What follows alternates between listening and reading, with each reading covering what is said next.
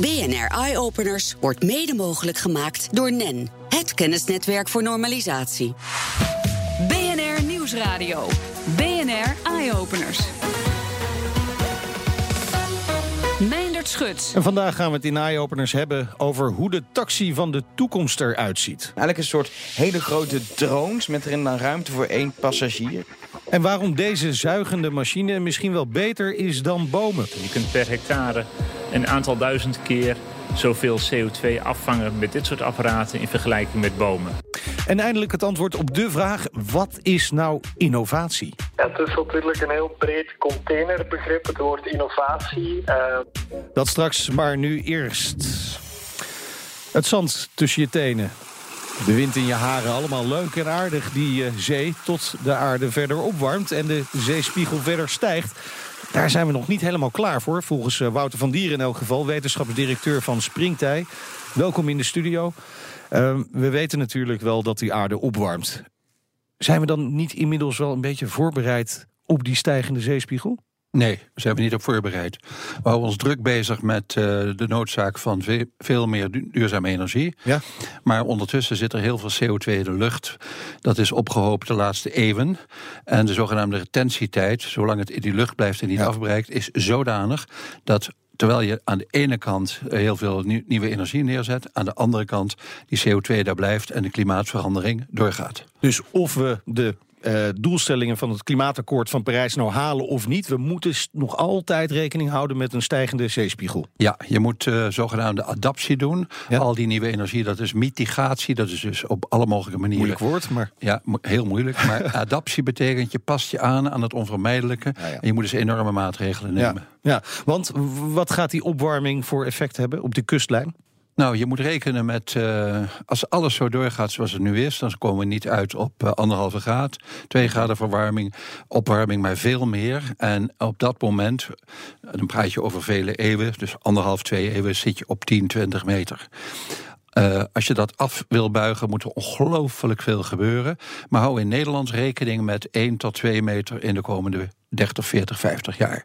Dat is veel meer dan de Delta-commissie onlangs, of niet onlangs, maar tien jaar geleden heeft vastgesteld. Dus dat betekent dat onze kust onder enorme druk komt te staan. Gelukkig hebben we ook hele slimme mensen in dit land die over oplossingen nadenken. W- Welke oplossingen zijn er? Wat kunnen we doen om te voorkomen dat we hier straks onder water staan? Je, eh, er is een Delta-programma, dat gaat ervan uit dat je heel veel dijken moet ophogen. Ja. Dat is, staat ook vast. Er is zoveel miljard eh, over 100 jaar voor uitgesmeerd. Die dijken zullen we ook ophogen. Ja. Maar dat is op een dag niet genoeg, want er komt nog iets anders aan. En dat is met die klimaatsverandering krijg je een enorme weersverandering. Ja. Dus eh, zoveel keer windkracht 10 per jaar, zoveel keer hittegolf, droger, natter, heter, kouder. En die enorme klappen op ons, op ons dagelijkse leven, op onze infrastructuur, daar moet je meer voor doen dan dijken bouwen.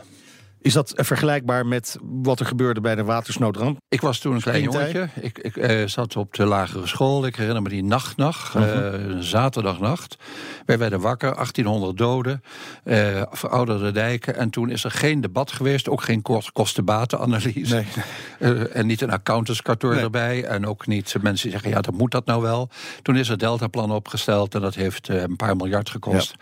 En, maar die acuutheid is er nu ook. Alleen het verschil is, toen was het in één nacht. Ja. En nu duurt het een aantal decennia om diezelfde stormvloed alarmbel te horen luiden. Het gaat veel geleidelijker en daarom horen we dat alarm niet. We zien vergelijkbaar, de urgentie niet. ja, vergelijkbaar met een kikker die Ja. in heet water Ja. gooit. Die springt er meteen uit. Maar als je het langzaam opwarmt, doet hij dat niet. Goed. Maar goed, we kunnen de dijken verhogen. Dat gaan we ook doen. Niet genoeg waarschijnlijk. Dus er zijn nog extra oplossingen nodig. Ja.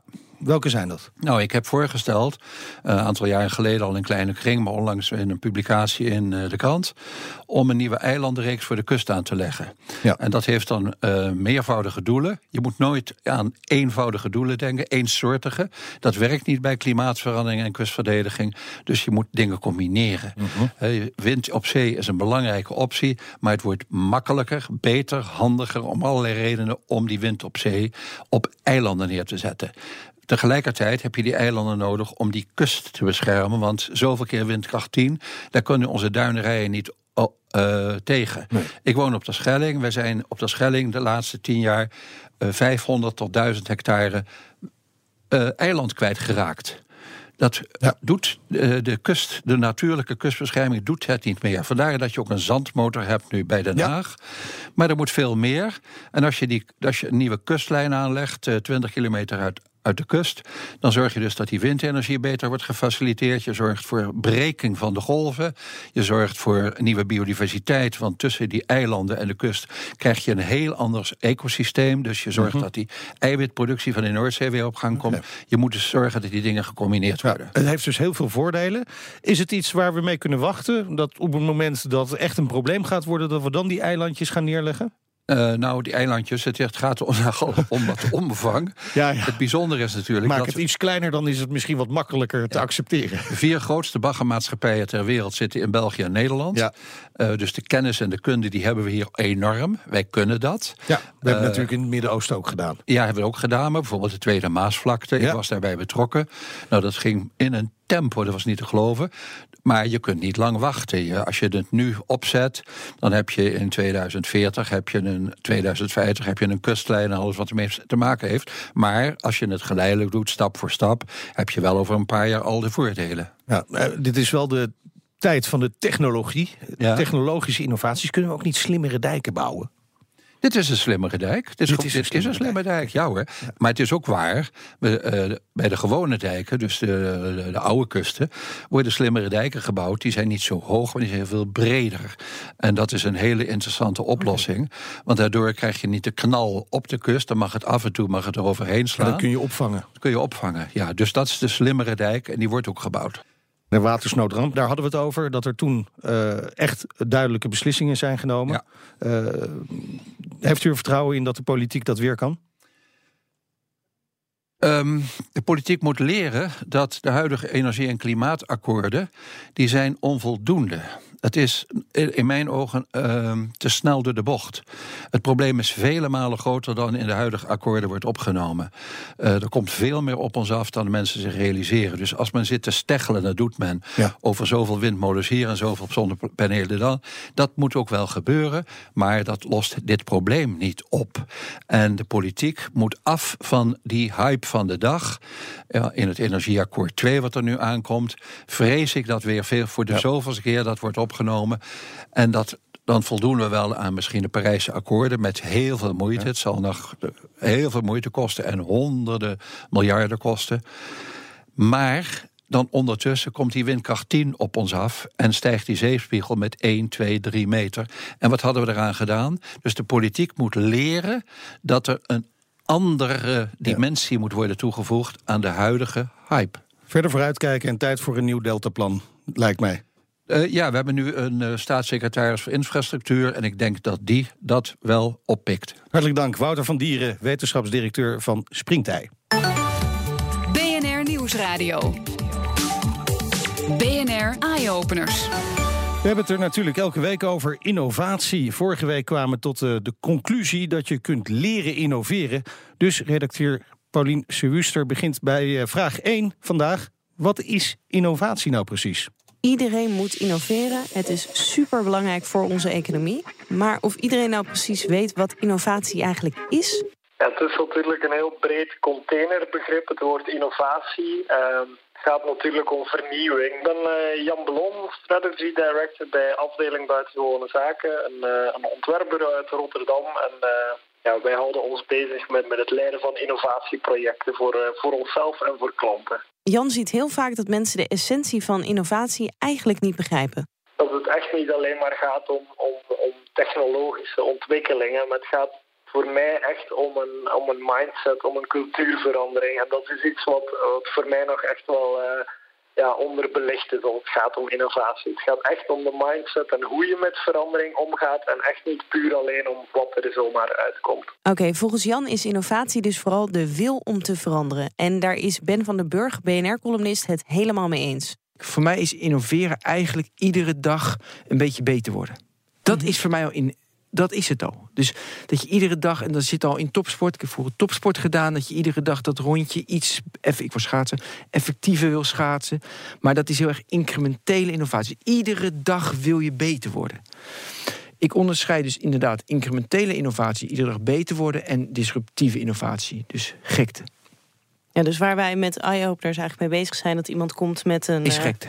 nou, mooi compliment. Wij houden ons dus bezig met gekte. En je hebt ook innovatie in kleine stapjes. Dat is de incrementele innovatie. En ook Jan ziet dit verschil. Er is een heel groot verschil tussen incrementele innovatie of, de, of echte disruptieve. Ehm, als je het echt hebt over disruptief innoveren, dan, eh, dan moet je ook echt een, een enorme mate van lef hebben om een bepaald systeem compleet eh, om te gooien. Dus enerzijds het lef om dat te doen en anderzijds ook de denkkracht om, eh, om compleet ander soort oplossingen te zien.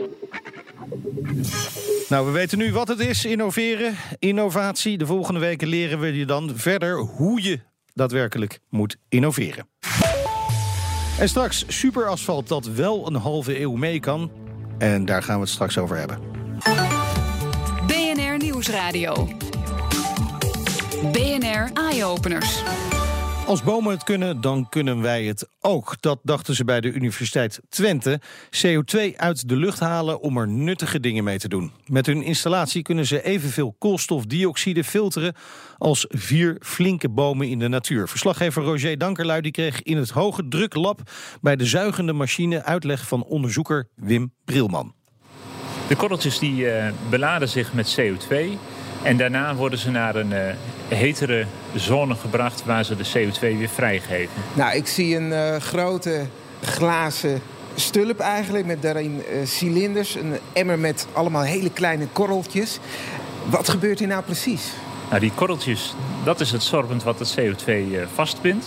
Het is een polystyreenkorrel met aminezijgroepen. En die aminezijgroepen die kunnen CO2 uit de lucht reversibel aan zich binden. Dat wil zeggen dat ze bij lage temperatuur de CO2 vasthouden.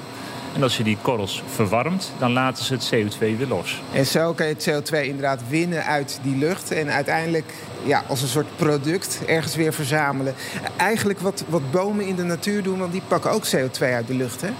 Ja, dat klopt. Bomen verzamelen ook CO2. Alleen maken de bomen er zelf een ander product van. Dat doet deze machine niet. Die verzamelt eigenlijk alleen het CO2. Daarna moet je in een, andere, in een ander proces dit CO2 gaan gebruiken. De lucht die komt simpelweg via een ventilator eigenlijk het systeem eh, binnen. Wat hebben we eigenlijk aan als we die CO2 kunnen afscheiden? Nou, CO2 wat je als product krijgt, kun je gebruiken als uh, meststof voor planten. Dat wil zeggen dat met name in de glastuinbouw het een uh, waardevol uh, grondstof is. Ook voor algen, waar wij het tot nu toe voor hebben gebruikt. Maar je zou het ook kunnen inzetten om energie vast te leggen. In de toekomst zullen we steeds vaker een situatie hebben dat we duurzame elektriciteit over hebben. En dan zul je dat graag willen opslaan. Elektriciteit van zonneparken, windparken. En dat kan met behulp van CO2. Je kunt CO2 omzetten naar aardgas, naar methanol. En op die manier duurzame elektriciteit opslaan. En wat wordt de volgende stap in dit onderzoek? De volgende stap wordt om het CO2 in zuivere vorm af te leveren. We leveren het nu als een uh, met CO2 verrijkte luchtstroom af. Dat is niet geschikt voor die opslag van energie. Maar we willen graag ook naar die energiekant toe. Dus we gaan CO2 in zuivere vorm afleveren.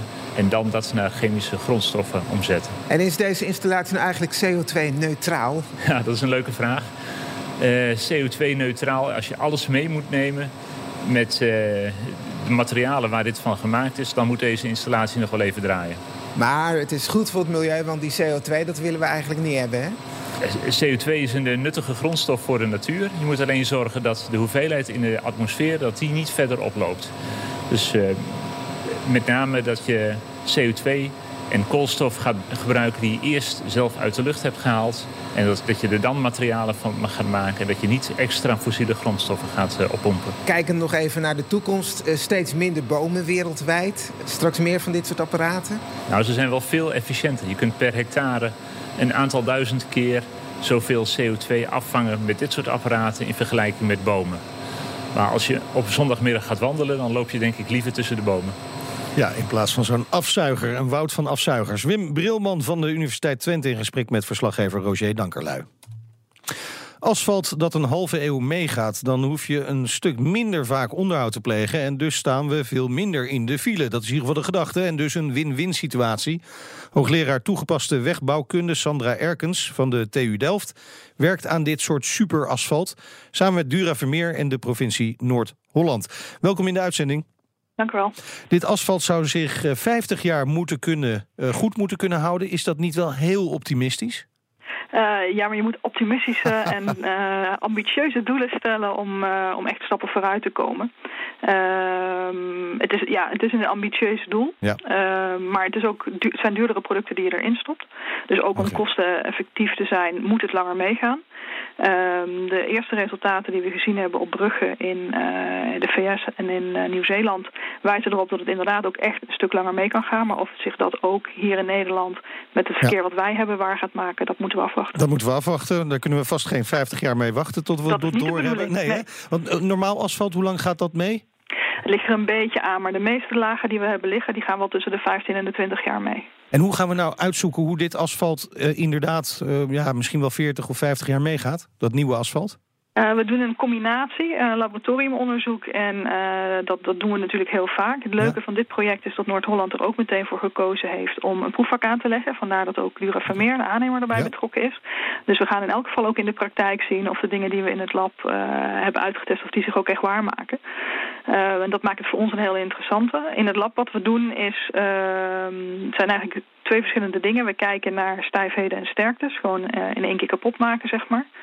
Uh, en we bewegen het heel vaak op en neer. Dat noemen we vermoeiingsproef. Vergelijk maar met een, uh, uh, de buigen van je, van je paperclip, zeg maar. Ja. Als je dat vaak genoeg doet, dan gaat het kapot. Nou, dat geldt ook voor asfalt. En dat is een standaardproef om te kijken okay. hoe het zich buiten zal gedragen. Ja. En dat gaan we met dit nieuwe asfalt ook doen. En dan is de verwachting dat dat veel vaker gebogen kan worden voordat het kapot gaat. Ja, maar, straks misschien even wat over dat asfalt zelf, hoe dat is opgebouwd. Maar die, die praktijkproef met Dura Vermeer betekent dus dat wij als automobilisten mee kunnen doen aan deze proef. Ja, zeker. Dit, waar, uh, is dat? Uh, sorry? Waar is dat? Oh, daar zijn ze nog naar aan het kijken Ah, wat precies de locatie wordt. Want ze, uh, ja, de, de insteek is natuurlijk ook om het duurzaam te doen. Dus er wordt gekeken naar waar op een gegeven moment een stuk eh, weg in Noord-Holland eh, nieuw asfalt nodig heeft. En daar zal dit asfalt aangebracht gaan worden. Dan naar dat asfalt zelf, hè? want het gaat erom dat dat asfalt langer houdt. Wat is er anders? Er wordt eh, epoxy in gedaan. Normaal gesproken wordt asfalt gemaakt van stenen die aan elkaar geplakt worden met bitumen. Bitumen is iets wat overblijft als je benzine en alles uit olie haalt. Mhm. Ehm, en in dit geval stoppen we in die bitumen wat epoxy. Ook dat wordt weer uit olie gemaakt, maar dat is een wat duurdere stof. Daarmee maken we het iets elastischer. eh, terwijl we tegelijkertijd de goede eigenschappen die het bitumen heeft, dat het aan de stenen plakt en eh, zichzelf kan herstellen, willen blijven behouden. Want dit asfalt kan zichzelf ook herstellen. Ja, dat kan asfalt eh, eigenlijk al. altijd. Ja, dat bitumen heeft die eigenschap dat het eh, zichzelf kan herstellen. En als het asfalt dan toch een keer kapot gaat, eh, kunnen we het dan, want dat hoort tegenwoordig in de circulaire maatschappij, we moeten het kunnen hergebruiken. Kan dat bij dit asfalt ook? Dat is absoluut een van de dingen eh, waar wij naar willen gaan kijken. eh, want dat is inderdaad een terechte opmerking. Dat is heel belangrijk. Er wordt in de wegenbouw al heel veel hergebruikt, gelukkig. Eh, steeds meer ook asfalt in asfalt. Eh, maar dat is natuurlijk een belangrijke randvoorwaarde als het eh 50 jaar blijft liggen. Dus dat is Ja. heel erg mooi. Maar daarna wil je het wel weer kunnen hergebruiken. Anders dan schieten we ons doel voorbij. Hartelijk dank, hoogleraar toegepaste wegbouwkunde Sandra Erkens van de TU Delft. BNR Nieuwsradio. BNR Eye-Openers. Meindert Schut. Ja, zo is het alweer tijd voor de beste technieuwtjes vanuit de hele wereld. Daarvoor spreken we zoals elke week met tech- en innovatie-expert Elger van der Wel. Elger, om te beginnen, er is nieuws over de zelfrijdende auto van Google. Ja, Google heeft eh, vorig jaar een speciaal bedrijf opgericht voor zijn zelfrijdende auto's, Waymo. En met eh, dat bedrijf is het echt druk bezig met testen. En nu gaat het voor het eerst ook testen zonder dat er nog een soort eh, backup chauffeur die, die het stuur kan overnemen als nodig is, in die auto zit. Gaat gebeuren in een deel van de stad Phoenix. Het gebied moet steeds groter worden. Uiteindelijk ongeveer zo groot als Londen. En hoeveel auto's er dan precies gaan rondrijden is onduidelijk. Maar het is wel de bedoeling dat er echt mensen mee vervoerd gaan worden. Dat kan nu al, maar dan dus met zo'n backup chauffeur. Maar straks kunnen inwoners van die stad, als ze aangesloten zijn bij Waymo, gewoon een, eh, een ritje boeken, bijvoorbeeld naar het werk. En dan zit er gewoon niemand achter het stuur. Eh, Ik vind het wel spannend eigenlijk. Ja, nou inderdaad. eh, Maar goed, uiteindelijk eh, auto's op de weg, dat is een beetje ouderwets. Want jij wilde het ook hebben over vliegende taxis, Elger. Ja, verschillende bedrijven zijn bezig met vliegende taxis. zijn eigenlijk een soort hele grote drones met erin dan ruimte voor één passagier. Niet eens verder een, een, een piloot, want het gaat allemaal natuurlijk autonoom straks. Uber is één van de bedrijven dat daarmee bezig is. Die, die, die, zijn, die, die zelfrijdende taxis al bijna weer voorbij en willen dus de lucht in. En het bedrijf werkt nu samen met ruimtebedrijf NASA uit Amerika aan een soort luchtverkeersleidingssysteem. Dat moet worden gebruikt voor die vliegende taxis in een stad. Het idee is namelijk dat die uh, taxis redelijk laag gaan vliegen, dus helemaal zelfsturend zijn. En dan nog een heleboel tegelijk in de lucht. Dus dat vraagt echt om een soort centrale aansturing, zoals we die ook nu zien in het normale luchtverkeer. Uh, NASA gaat daar dus bij helpen. Ja, oké. Nou, daar zijn we echt uh, voorlopig nog lang niet waarschijnlijk. tot slot, Elger, heb je nog iets dat net even minder als een ver van mijn bedshow klinkt? Nou, vrij letterlijk uh, dicht bij je bed. Um, ik heb namelijk tot nog een, een, slimme wekker voor je. Oh. Circa heet die. Deels een Nederlands project, want vier Nederlanders en vier Polen hebben hem samen ontworpen. Het is een wekker met allerlei slimme functies, waardoor je niet alleen uitgeruster wakker kan worden, maar ook nog sneller in slaap eh, kan vallen. Zo speelt de wekker rustgevende geluiden af. Denk aan uh, fluitende vogels, zodat je zo lekker een beetje in slaap kan vallen. Ook kan hij een constante toon laten horen, zodat je andere irritante geluiden niet meer hoort. Denk bijvoorbeeld aan heel irritant als je een tik in de radiator hebt, of er een dansfeestje in de buurt is waar je de bas van hoort. Dan kun je gewoon een constante toon, toon horen. Schijnt dan heel fijn te zijn. En hij heeft een soort ademassistent. Er soort cirkel op die een adembeweging maakt in de vorm van licht. En die kun je dan net door je door je oogleden heen zien. En op dat moment hmm. meeademen met die wekker om te ontspannen.